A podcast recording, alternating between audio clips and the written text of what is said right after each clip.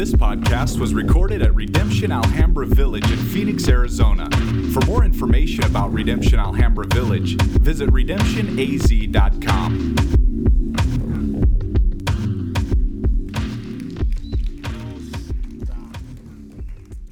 All right. Well, I'm excited about this uh, series for a lot of reasons. I think uh, it's important for us to remember what things are really about. Um, sin is not creative. You know that, right? It doesn't create things, sin perverts things that are created. And so when you see something that is perverted, that means that sin has come in and perverted that. And there's so many things in all of God's good creation that the enemy has come in and perverted, that our sin has perverted. And one of those things, if you will, I, I, I believe we, we, we, we swim in this day in and day out, is this Christmas season. Um, it has become something completely different. For 1900 years, the church has celebrated this season in a very, very different way. It's only in the last 50 years that um, it's become something completely different. Advent was a, a, a season on the church calendar. Uh, and Advent means uh, the coming, or the, uh, it means the coming in Latin, but it's a celebration of the first coming, but it's a longing for the second coming. And what it has become now is a, a just a birthday party for Jesus, right? Uh, where we get gifts. So it's, it's kind of a backwards birthday party um, uh, where we fill our consumeristic needs and then say, Thank you, Jesus. Um, and, and, so Advent has become something completely different. In, in, in, for the last 1900 years, Advent had been celebrated um, through kind of prayer fasting, the lighting of candles, giving and generosity. It was those kinds of things that marked these this season, and, and now it's become a, a completely different they would celebrate not just the birth of Jesus. The birth of Jesus, the first advent, was a, was a celebration, if you will, or a remembrance that he is coming again. So there was something that has been has gone really wrong with the way we celebrate this time. And I think it's important for us to join with the saints of all church history and for us to link arms with our brothers and sisters throughout history and to celebrate this time with the purity in which it was designed to be celebrated. So I, I, put these questions up on the screen, and I, have I've been reading them as I as every week that I've been teaching this because I want us, if you will, to ask this: What if this Christmas we did something different? What if this Christmas we celebrated humbly rather than extravagantly? What if this Christmas we cared more about giving rather than receiving? And what if this Christmas we remember Jesus' birth to make us long for his return? What if this Christmas we did things that made us long for the new earth rather than continue to try to find fulfillment in this present age? Church, I, I, I had the, the, the blessing of talking to some of you who have taken this challenge really seriously. In that last service, a brother began to explain how he never thought his children uh, would be willing to, to cut back on their gifts to be able to give more generously. And when he heard that challenge, he got in the car after a service, and his kids told him that they didn't want any gifts and they wanted to give all of their gifts away this year. I think there's a purity in teaching our families that it's more blessed to give than it is to receive. What an, uh, what an amazing thing as we've been challenging not to not have any gifts, but to spend less and to give more. This Wednesday, we're going to be taking an offering, and, and throughout this month, we've been challenging people to give in that offering.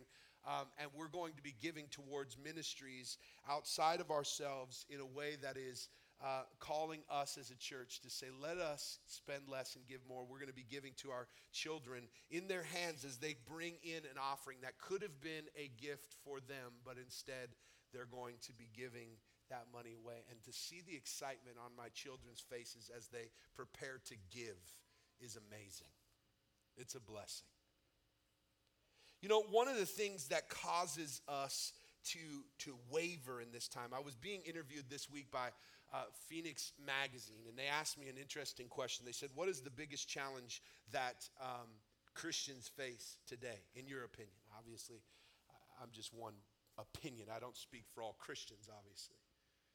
But I think it's the, the same challenge that Christianity has faced throughout all, all generations. I don't think we're unique in this way. I think false teaching is the biggest challenge that Christians face. And here's the reason why false teaching, as the apostles would fight against over and over in the, in the scriptures, fight against this false teaching. False teaching leads to false hope and false expectation. Let me explain. When false teaching invades the church, people begin to expect something other than the truth of the gospel. And then when they get the gospel, it's a disappointment to them. So when they believe that the gospel is about your prosperity, your health, your wealth, your prosperity, when they believe that and they get Jesus, they think they got ripped off. Why? Because false teaching leads to false hope and false expectation, which makes us disappointed with the truth of the gospel. And, church, that's what happens. That's what happens when a church is invaded with false teaching. They believe a totally different story. And, and so, what we have to understand is much of what has to do with Christmas and, and what has to do with this time of celebration, because we've heard false stories, we get disappointed. Let me, let me give you a, a, kind of a rundown, if you will, and, and hopefully we can follow along. I'll go quick. Here's, here's the story of the Bible. First, it starts with God comes and creates. The arrow's pointing down. Creation is this great declaration that God comes and heaven and earth are overlapped with one another, and there's this perfect union between heaven and earth. It's not heaven here and earth here, it's perfect union. God is walking with his people, he's talking with them, and creation is this perfect shalom of heaven and earth falling. Then the next, the next thing is, is the fall. It's, a, it's the symbol of an X. You could draw this on a napkin if you're trying to explain the gospel to somebody. And, and, and the fall is man's rebellion against God's rule and reign. And, and, and they, they said, No, I don't want you to rule the world. I want to be the one who rules. I don't want to be like God. I want to be my own God. It's a rebellion against God. So, because of that, heaven and earth were separated. Uh, you see this separation take place. Man was kicked out of the garden, and, and then you see this separation. Now, the next question is what's next? What's next? Well, there was a Jewish expectation all throughout the uh, Old Testament, and the Jewish expectation was that restoration was going to come. You see the arrow pointing down, restoration, that the kingdom would come, that heaven would come to earth once again, and all things would be restored, and God would overthrow this government, and everything would be destroyed. And once again, God would establish his city. Jerusalem would be that place of government. And and the world would be back in shalom, and the government of God would be upon the Messiah, and everything would be restored. Now, that's not in and of itself a false a, a false ex- expectation, but they were missing a piece of the puzzle that was prophesied all throughout the Old Testament. That restoration is shown in Scripture, but there is a piece in which caused them to miss the coming of Jesus. And, and, and that is, the next slide shows that redemption needed to take place first. That Christ had to come. The King had to come humbly in a, in, as a baby. He came into this world. He lived the life we should have lived. He died the death we should have died. He paid our price, and when he rose again, the kingdom was inaugurated. He keeps talking about the kingdom has come and, and the kingdom is near. And we've been talking about this throughout the whole time. And he's confronting the kingdoms of this world and he's showing this, this kingdom that is here through Christ. And he makes this overlapping of the ages. He makes heaven and earth overlap at the cross, where now we as the people of God can fellowship and be one with God through Christ. And we have this relationship. But but here's here's what here's here's what happens. We look back at creation, fall, and redemption, and we, we wonder how Jewish uh, expectation, how they missed redemption was because they, they didn't see that in the prophetic in the prophetic writings even though christ came and fulfilled all of those things but we can look back and say how did they miss it but but i, I want us to see some dangers in in our in our hearts american expectation is this creation fall redemption and heaven with the arrow pointing up here's what we believe god hates the world this is all sinful and broken and everything's falling apart, and God's gonna judge it and destroy it, and He's gonna take us all out of here, and everybody else is gonna be left behind, and we're gonna watch them all roast. And we get out of here. With the arrow pointing up, and I want us to leave us there, what does that do when we teach a story that's not consistent with Scripture? What does that do when we teach a very personalized thing and we look out into the world and we demonize this whole world and we look at heaven as this kind of mystical place up in the clouds and that we're getting out of here and this world is going to be destroyed? What does that do? Well, I'll tell you what it did to me as I believed it for a big majority of my life, even though it was plainly stated throughout Scripture. It made me hate this world. I didn't see anything in my life having eternal benefit. I didn't know that my work had eternal benefit. I didn't know that my play had eternal benefit. I didn't know that my life had eternal benefit. And the things that I did here in partnership with God, I didn't see how they benefited. Why? Because all of this world is, is going. And I'm getting out of here. Now, that was a, hypo, a, hypocritical stance because I also believe that a benefit, uh, uh, one that, that, that, that ruins this, this is that we secretly don't want Jesus to return when we believe this. If we're all honest, we secretly, secretly don't want him to return. Why? Because he's going to ruin something that he's designed us to love his creation. You see, I, I, remember praying before I got married to my beautiful wife, Dana, praying that he would not come back. Why? Because I had waited so long. He was going to ruin it for me. I could just imagine standing at the altar, looking at her beautiful face. It's coming, baby. We're almost here. And then he comes back and ruins my whole dream. Lord, could you just, tarry, could you just wait? Why? Because we have been given a love for this world. And we're taught to, to hate it, and we secretly feel bad when we desire things that are part of this creation. And we think that his, his, his return is actually going to ruin the things that we love, so we secretly don't want him returned. So we don't long for Jesus anymore. The third thing is we don't know how to live. When we believe this story, we don't know how to live because we have to ask the question what is the purpose of being here if it's all just getting destroyed? What's the point? So we live purposeless lives. But let me tell you, I don't want you to leave this next slide up there for a little while. I want you to, to look at this next, let's go to the next slide. I want you to look at, at how the Bible puts this better hope there. It talks about creation, the fall, redemption, the work of Christ as the apex, the inauguration of his kingdom, and then he promises that he's going to come again. And look, the arrow needs to be pointing down because God so loved the world and he promises, even from the first time where, he, where, where instead of destroying the whole world, remember the rainbow that is in the sky, and he promises he will never destroy this world again. He will not break his promise. I love how this book that I'm going to read a little bit from at the end, I love how in this child story it talks about how the archer's bow, the rainbow, is pointing towards heaven as a sign that heaven will absorb the judgment so that the earth can be restored. It's a beautiful picture.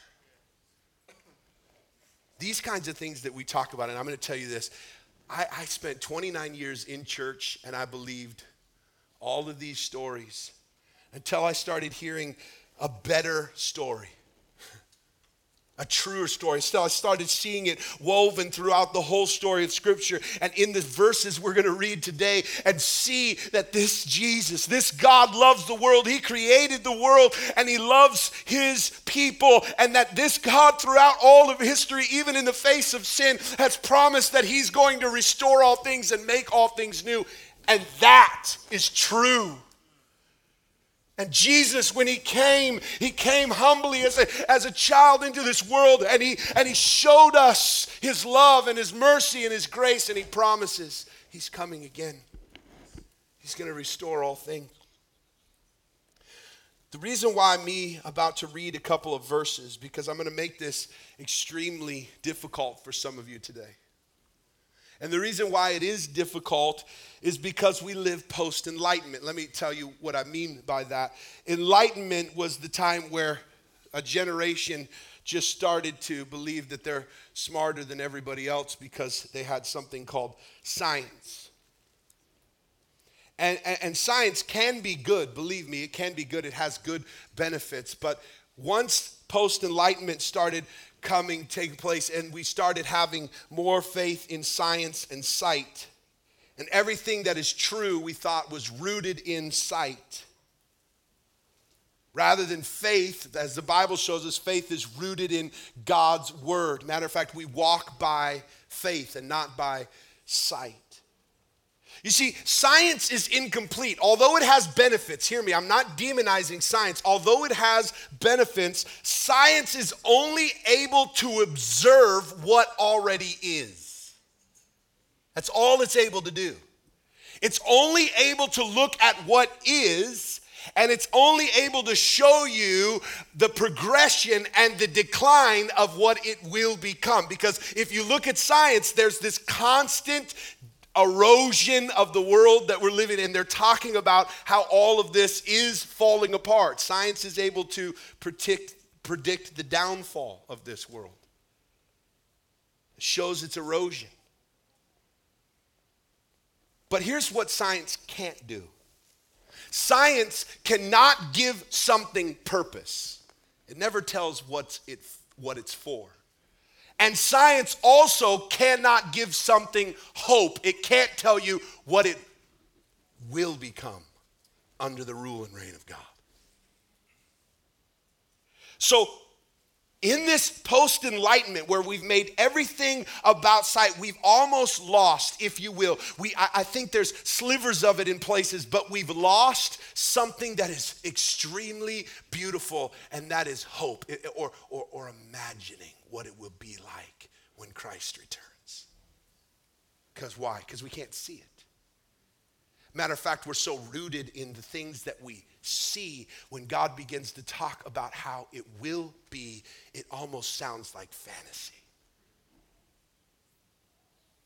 So, this sermon or these verses that I'm about to read is going to require a redemptive imagination, if you will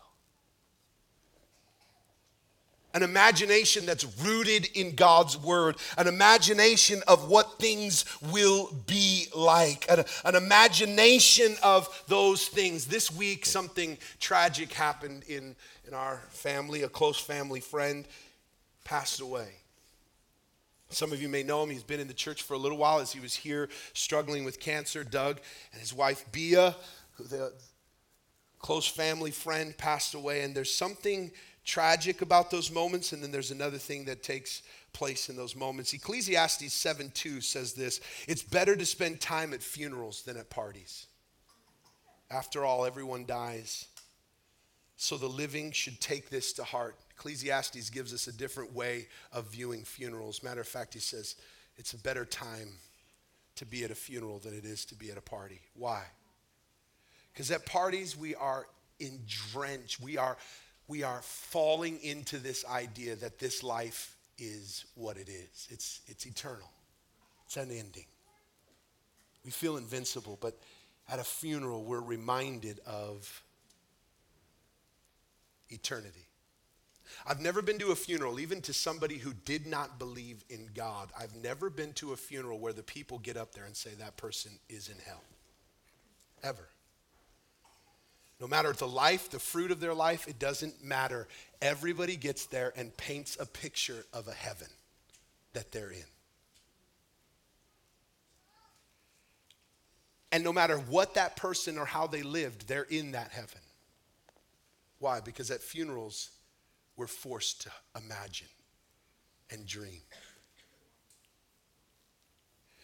If I was to ask you, what does this heaven look like? All of us would come up with pictures, but I'm going to put those pictures into three categories, and then we're going to read a portion of Revelation 21 and a portion of Revelation 22. We're going to do a lot of reading, and I want you to, to learn to listen to reading of Scripture and commentary. But if I was to ask you what heaven looks like, some of us would come up with a kingdom, if we put that up on the screen, minus the king.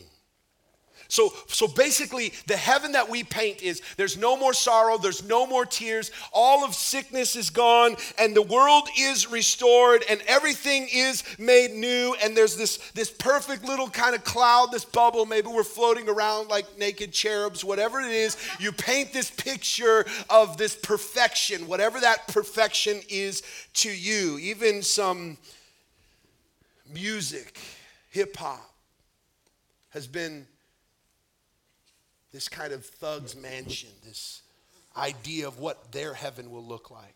But the interesting thing is in music, in art, in all of these things, there is this kingdom minus a king. It's a physical restoration, give or take Jesus. If, if Jesus is there, great. If he's not, who cares?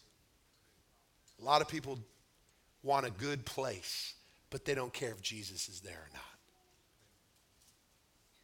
That's not a complete gospel. There's also one that's incomplete, and that's where one that they go, it's all about just kind of singing songs and being at the throne, and we just sit around and sing, and they paint this picture of us just focusing on Jesus, which, which I'm telling you, this worship is far greater than just singing songs, although there will be singing and laughter and all these kind of clapping, and yeah, for sure, but they kind of paint this place of just this worship service that we're gonna be for eternity, just sitting in rows and singing and bowing and kneeling. And they have this king, but they X out his kingdom, minus his kingdom. And what they have is a, spirit, a spiritual only gospel. They don't have a grasp that this king has a kingdom that he's restoring. What we need to see in 21 and 22 of Revelations is this holistic gospel that the king plus his kingdom is the gospel that is preached. Here's what I'm going to do I want you to however you listen best. If you need to follow along or maybe you want to close your eyes and listen, I'm just going to read and then I'm going to ask Deb to come real quick and we're going to do a lot of reading, probably 15 minutes of reading, and then we're going to go into time of just singing and worshiping. I'm going to read part of Revelations 21. I'm going to read part of Revelations 22. And then Deb is going to read commentary from, from um, Maclaren Exposition of the Holy Scriptures. She's going to read a part of a commentary, a big chunk of it on Revelations 22, and then I'm going to read another section. And here's what I want you to, uh, here's what I'm asking the Lord for you is that the Lord will give you redeemed imagination, that you will long and hope for what it will be when Christ returns. Look at verse 1 in Revelations chapter 21. You can follow along, you can close your eyes and listen, whatever it is, but I want you to listen. Then I saw a new heaven and a new earth. The first heaven and the first earth had passed away, and the sea was no more. And I saw a holy city a new Jerusalem coming down out of heaven from God, prepared as a bride, adorned with her husband. And I heard a loud voice from the throne saying, Behold, the, dwell- the dwelling place of God is with man, and he will de- dwell with them and they will be his people, and God himself will be with them as their God. He will wipe every tear away from their eye, and death shall be no more. Neither shall there be mourning, nor crying, nor pain anymore, for the former things have passed away. And he who is seated on the throne said, Behold, I am making all things new. Also, he had said, Write this down, for these words are trustworthy and true. And he said to me, It is done. I am the Alpha, the Omega, the beginning and the end. To the thirsty, I will give from the spring of water of life without payment. The one who conquers will have this heritage, and I will be his God, and he will be my son. But as for the cowardly and faithless and detestable, as murderers and sexually immoral and sorcerers and, and idolaters and all liars, their portion will be the lake that burns with fire and sulfur, which is the second death. I encourage you to read on in your own personal study, but let's skip to verse or chapter 22. Then the angel showed me the river of water of life, bright as crystals flowing from the throne of God and of the Lamb through the middle of the streets and the city. Also, on either side of the river, the tree of life and its 12 kinds of fruit, yielding its fruit each month. And the leaves of the tree were of the healing of the nations. No longer will there be anything accursed, but the throne of God and the Lamb will be it, and his servants will worship him, and they will see his face, and his name will be on their forehead heads, and the night will be no more, and they will need no lamp uh, for the uh, or the sun, for the Lord God will be their light, and they will reign forever and ever. And he said to me, These words are trustworthy and true. And the Lord, the God, the Spirit of the prophets, has sent his angels to show his servant what must soon take place. And behold, I am coming soon. Blessed is the one who keeps the words of the prophecy of this book. I am John, and the one one who heard and saw these things. And when I heard and saw them, I fell down to worship the feet of the angel who showed them to me. But he said to me, You must not do that. I am a fellow servant with you and your brothers, the prophets, and with those who keep these words in the books. Worship God. I'm going to take a moment. I challenge you to read those verses and meditate on them. I'm going to have Deb just read a section of a commentary however you listen best, with your eyes closed, but I want your imagination this morning to be heightened. Let's read.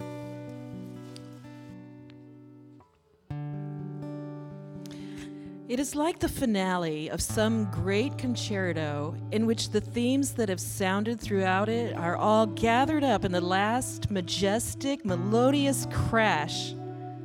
Here, at the farthest point to which mortal eyes are allowed to pierce, the tree of life that the first of mortal eyes had looked on waves its branches again. The end has circled round to the beginning, but now there is no prohibition to pluck and eat.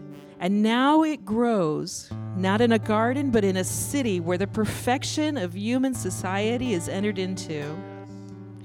Here, on the last page of Scripture, the river, the music of whose ripple had been heard by Ezekiel and Zechariah, bringing life to everything that it laved, and by the psalmist, making glad the city of God, flows with a broader, fuller stream, and is fouled by no stains, but is clear as crystal. River and tree have the same epithet and bring the same gift to the citizens. All the blessings which Jesus gives are summed up both in John's Gospel and in the Apocalypse as life. The only true life is to live as God's redeemed servants, and that life is ours here and now if we are His. It is but a stream of the river that gladdens us here. The fruit has not yet its full flavor nor abundance. It is life, more life for which we pant, and the desire will be satisfied there when the river runs, always full, and every month the fruit hangs ripe and ready to be dropped into happy hands from among the healing leaves. In verses 3 and 4, we pass from the city to the citizens. Perfect purity clothes them all. There shall be no more anything accursed, that is, anything unclean, drawing down necessarily the divine curse. And therefore there shall be no separation, no film of distance between the king and the people, but the throne of God and the Lamb shall be therein. The seer has already beheld the Lamb close by the throne of God, but now he sees him sharing it in indissoluble union. Perfect purity leads to perfect union with God and Christ, an unbroken, glad submission to his regal rule. And that perfect submission is the occupation and delight of all the citizens. They are his bondservants, and their fetters are golden chains of honor and ornament. They do him service, ministering as priests and all their acts are begun, continued, and ended in him.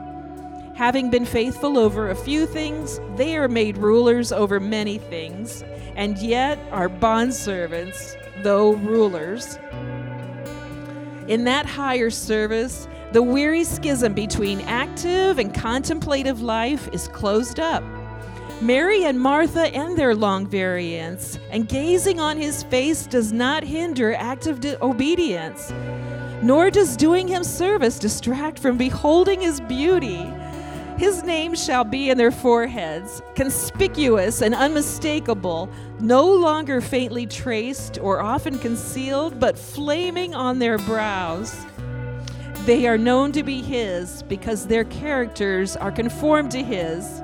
They bear the marks of Jesus in complete and visible assimilation to Him. The vision closes with an echo of Old Testament prophecy no night.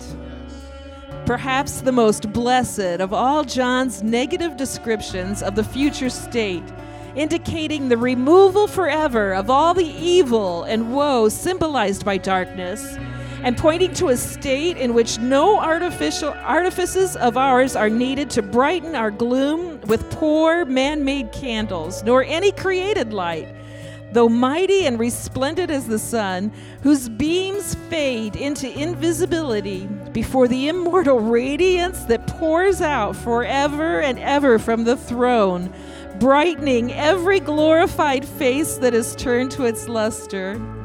Thus, seeing serving and being like God and the Lamb, they as a consequence shall reign forever and ever, for they are as He is. And while He lives and reigns, they also live and reign.